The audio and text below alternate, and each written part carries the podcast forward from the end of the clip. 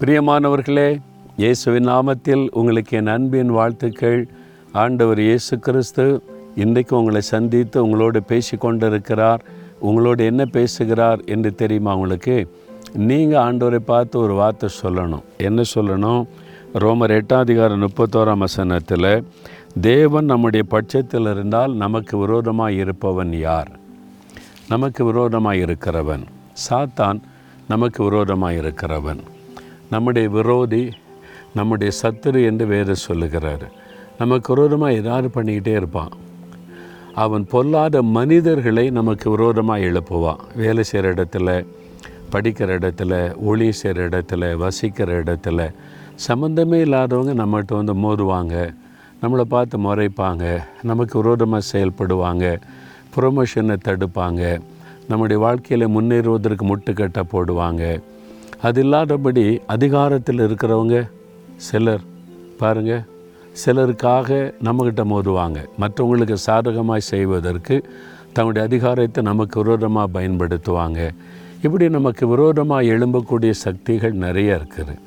கண்ணுக்கு தெரியாத பிசாசனுடைய வல்லமை, மனுஷிக வல்லமை, அதிகாரங்கள், இப்படி எல்லாமே இருக்கிறாரு. இதுக்கு மத்தியில் எப்படிங்க வாழ்கிறது அப்படின்னு சோர்ந்து போகிறோம்ல. ஒன்றும் பயப்படாதுங்க, நம்ம பட்சத்தில் ஒருவர் இருக்கிறார். அவர் வானத்தையும் பூமியை உண்டாக்கின தேவன். தேவன் நம்முடைய பட்சத்தில் இருந்தால் விரோதமாக இருப்பவன் யார்? அவர் வந்து நம்ம பக்கம் நிற்பார். அவ்வளோதான், பிசாசு பயந்து நடுங்கிடுவான். அவர் வந்து நம்ம பட்சத்தில் நிற்கிறார். நான் மனுஷிக வல்லமையெல்லாம் நொறுங்கி போகும். உங்களுக்கு விரோதமாக எழும்புகிற வல்லமைகளை சிதறடித்து போடுவார். ஆனால் தேவன் உங்கள் பட்சத்தில் இருக்கிறாரா? அதை யோசிங்க. ஆண்டவர் ஒரு குடிகாரன் பட்சத்தில் இருப்பாரா? வந்து நான் இந்த குடிகாரனுக்கு நான் இருக்கப்பா, யாரும் அவனை தொடாதுங்கன்னு சொல்லிட்டு நிற்பார். அவர் பீடி சிகரெட் பிடிச்சிட்டு ஜெபிக்காமல் துன்மார்க்கமாக அலையிறவன் பட்சத்தில் நான் இவன் பட்சத்தில் இருக்கேன்னு சொல்லுவாரா?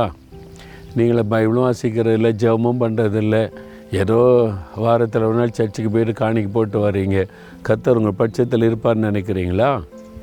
நம்ம கர்த்தரோடு இருந்தால் கர்த்தர் நம்மோடு இருப்பார். அப்போ நீங்கள் வேறு வாசித்து ஜெபம் பண்ணி கர்த்தரை தேடி, கர்த்தர் எனக்கு ஆண்டவர், என் தகப்பன், நான் அவரோடு இருப்பேன், அவருக்கு பிரியமானதை செய்வேன்னு கர்த்தரோடு இருந்தால் கர்த்தர் உங்கள் பட்சத்தில் நிற்பார். ஏன் பிள்ளை, என்னை தேடுகிற பிள்ளை, எனக்காக செயல்படுகிற பிள்ளை, நான் நிற்பேன் அப்படின்னு சொல்லுவார். நீங்கள் ஆண்டவருக்காக ஒன்றுமே செய்யலைன்னா கர்த்தர் எப்படி உங்கள் பட்சத்தில் நிற்பார்? யோசிங்க. அப்போது நீங்கள் ஆண்டவருக்கு ஒப்பு கொடுத்து தேவன் பட்சத்தில் நான் இருக்கிறேன், அவர் விரும்புகிறத நான் செய்வேன்னு ஒப்பு கொடுத்தா கர்த்தர் உங்கள் பட்சத்தில் நிற்பார். உங்களுக்கு விரோதமாக எழும்புகிற எந்த வல்லமையும் மேற்கொள்ளாது. வேறு புஸ்தகத்தில் நிறைய பார்க்குறோம்.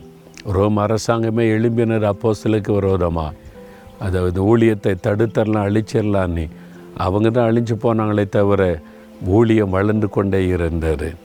அதனால் தாவீதை அழித்து விடும்படிக்கு ராஜாவை எழும்பி சேனையோடு தேடுகிறான். தேவன் பட்சத்தில் இருந்ததுனால் விட்டு கொடுக்கவில்லை. இப்படி எத்தனை அனுபவங்கள் பாருங்கள். அதனால் நீங்கள் சொல்லுங்கள், கர்த்தர் என் பட்சத்தில் இருக்கிறார், ஒருவர் என்னை மேற்கொள்ள முடியாது, எனக்கு தீங்கு செய்ய முடியாது என்று மகிழ்ச்சியாக சொல்லுங்கள். தகப்பனே, நீர் எங்கள் பட்சத்தில் இருக்கிறீர், என் பட்சத்தில் இருக்கிறீர், மனுஷன் எனக்கு என்ன செய்ய முடியும்?